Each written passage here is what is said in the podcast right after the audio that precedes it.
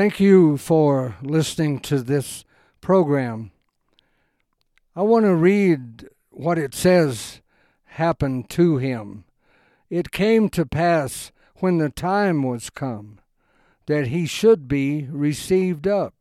That's the ascension back to heaven, his time to go home. And he steadfastly set his face to go to Jerusalem. But there's a lot in that. It wasn't just to go there and ascend to heaven, although that is what happened.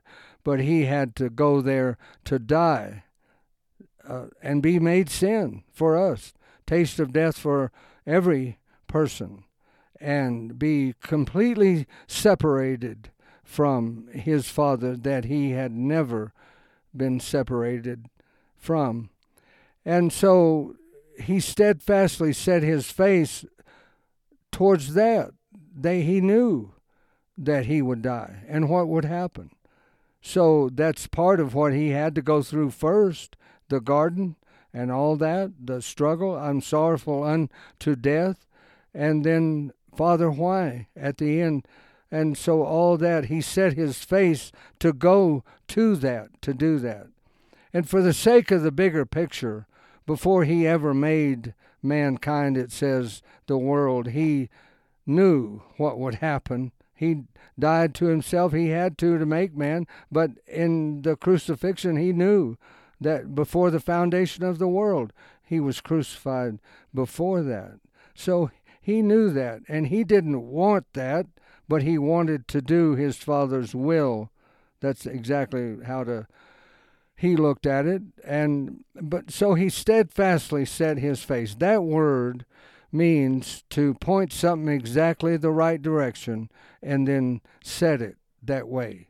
And i think all of us would know like with some glue and or different things or if you choose one road you've chose that road. Or if you choose that direction that's what it is. And if you don't get it lined up oh no now it's it's fixed. Well what it means to steadfastly set uh, steadfastly set your face is you and who where you're looking at uh, where you're going. He was looking to his death. And Paul said, Really, you reckon yourself dead to sin and look to him, look unto J- Jesus, the author and finisher of our faith. But he steadfastly set. That word there is to the way I illustrate it to myself is like a square post and you put it in a round hole. Well, you can turn it one way or another or all the way around. But say it has a sign on it that says this way to a certain place. Well, you need to get that just right, just right, and you can change it one degree uh, if you want. But what, and then you fix it and you my illustration of myself you pour it full of fast setting concrete. And first thing you know it's set. And it's right on the money it should be. He steadfastly set. He and for three years or so he had been going here and there and ever. He, he but it came to pass when the time like when the fullness of time came he was born. And when the fullness of time came that he was going home. So you could imagine the Apostle Paul. Oh yeah, he was he would have been happy about, and so the Lord. Oh, he said in his prayer recorded at the end of John, I want to come back home and be with you and know what we knew then. Well, they were one in spirit, but the time was coming that they wouldn't be. They would be separated uh, whatever that is. And so, anyway, how do you do that? How do you steadfastly set your face that we would say you have to deny yourself, die to yourself? And he did that, but his way accomplished salvation. Our way is dying to the old man, which is the only real way anyway, and that accomplishes our sanctification. But we have to steadfastly set our face in that direction. And so you look at what Paul said in Colossians, it's a lot of places, I guess, but in Colossians 3 2, set your affection on things above, not on things of the earth. because your life is hid with Christ. You are dead. So Christ, who is our life, uh, someday will be that and that only. But if you're risen with Christ, then seek those things that are Him, where He sits at the right hand of God. What would that really mean? Oh, it would be easy enough to say, oh, it's everything He did. I can't wait to come home and sit down at your right hand. He did that once, it says, for, for our forgiveness and was made sin in order to overturn the power of the law that says if you sin, you die. Well, somebody died that didn't sin. Well, that has to be over. Eh, that was him. And so then he was given that authority and power. But he says here, set your affection on those things where he sits at the right hand. It's not the throne that he sits on. I don't mean to be disrespectful, but it's him and what he's done. Set your affection. That really is the same idea as uh, over here to where set your face towards that. But it's set your affection is actually a Greek word that means to exercise your mind on things above. So it's not it's not hard, but it's hard to do it along right to think about where Christ is and and for the sake of it or for the reality of it, my Father and I will come in and live in you and we will establish our mansion, our living place in you. So that's where your prayers go to, really. I don't know how else to look at that. What, uh, how many millions of miles to, well, I, I don't mean to be there again, but He is in you, and, and that's where we go. But the only thing that separates us from that is we forget. And th- there's all kinds of things about that. Remember, uh, you've forgotten the letters in the Revelation to the church from the Lord Himself you forgot the first love. You've and now look. So set your affections. Why they use the word affection, but it, it in English, but it, it means set exercise your mind on things above. So like learning a new game. Well, you have to give yourself just pay attention to the rules and this and that and think about the game for a few minutes. And pretty soon you'll get the the idea about it. Well, it's roughly that, I guess. But you you you exercise your mind to think about what he's done, and that only. It's like getting someone to realize we're on a planet in a solar system, out in outer. No, we're Burger King getting some food. No, we're watching the game. Well, okay, but it's hard to get to wake up that way for any of us. But uh, spiritually, set your exercise your mind about what he's done and who he is and that he lives in you and that's what your life is is him so mortify your members on the earth all this, this old nature things and put off anger malice corrupt things, lying to each other. Put off the old man, put on the new, put on the Lord, put on love, and forgive each other. That word, I think there there is a word that means just for the because you're supposed to.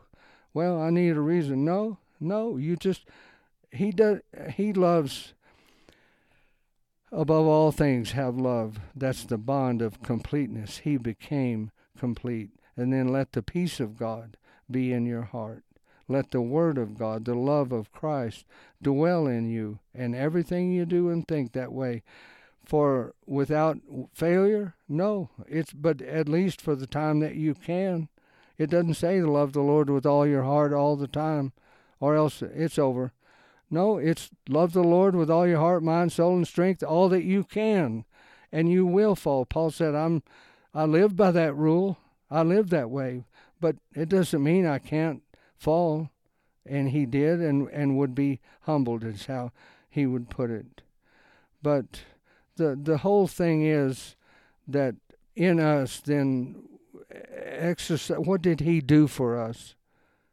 Well, He didn't just give us a ticket to heaven. I mean, He gave us Himself. My Father and I, you don't have to wait to come and live. We'll come to you and live in your heart. Well, it just says, well, no, it means that. It means that. And it's really, really true. So Paul is saying, uh, they're doing all this stuff. Chapter 3 interrupts that, but he's saying, all this handle not, do this, touch not, taste, and all that, that's all okay, but that shows a wisdom in will worship and humility and neglecting of the body and not giving any into the greed of the flesh. But if you're risen with Christ, then don't just do that. Seek after those things that He represents in you, not a million miles away, but in you and exercise your mind on those very things that He is in you, not on things about the earth or space or heaven or this or that or anything. It's not, it, it is what He says it is. And that's why Paul said to them, He's called me out to tell you what He said already and to show you as an example to you. He can who who who will deliver me from this oh, wretched man I am? Well, he would say, I'm an example to you. Not that if he could save it, well, no, if he could love me, he can love you. If he can give me his love, he can, can give it to you. And that that's what he was an example of that, and even more. And he was like what he said and he he lived it. That's why he left Timothy at Ephesus because you fully know my doctrine. That means you do it, and that way they can't come. Well, we hear you talking about the love of God, but we don't see it. No, if they can't say that, then they can't say that. That's where he's saying it doesn't make it not true or true. But but just uh, step aside from that. Avoid that. Don't even argue with them about it. That's the way to not get caught up in it. And exercise your senses, he says, your spiritual senses, to know good and evil. So Paul is saying, exercise your mind. And Luke, or in Luke, it's it's said there, the Lord was saying, I'll set my face I'll look only towards that, even though I have to die. I'll look beyond that because he endured the cross, because of the joy set before him. He endured the suffering of the cross. And Paul says all the suffering that we might think we could, none of it's worth anything compared to, like the Lord said, just set your steadfastly set your face towards me. I'm the objective. And yeah, you have to die to the old man, but it's Oh, it's the best thing in the world you could possibly do. Anybody. Because he'll come back. You don't have to worry, like Paul said, but I live by the, he's down, he's out, and I live in love. And the Lord, why did he do this? How did he do it? How do we do it? It's all because of love. He God so loved the world and the Lord did as well. The Father and Son loved and we love him, and so we do for our good what he did for our good. And it breaks his heart if we don't realize how much he loves us, really. And that is love. And it's part of what will wake a person up. And all of a sudden they get up one morning, well, what's new? Well, everything's changed. Hadn't you heard? You realize we're on the way to Jerusalem. He said the time has come. He's going to die. He's going to turn himself over to me. And halfway there, whenever Peter said, Well, I can't take it, I get in front of him. And he said to Peter, Satan, get aside. And he turned and looked at all of them and said, To all of them, until you deny yourself, die to yourself, you'll never understand and know me. And that's so true. He meant all those things in view of when I live in you. So he does live in us. So the answer is until we steadfastly set our face towards dying to self and then being raised up in newness of life every day, then, uh, and I'll be the first to say, I guess I wasn't listening. All those years, That's all I can give an account for. I was wrong. If I had to give an account, that's what I would say. I was wrong. It was all about me. It wasn't about you. And it was worse because I was preaching. It was all about you.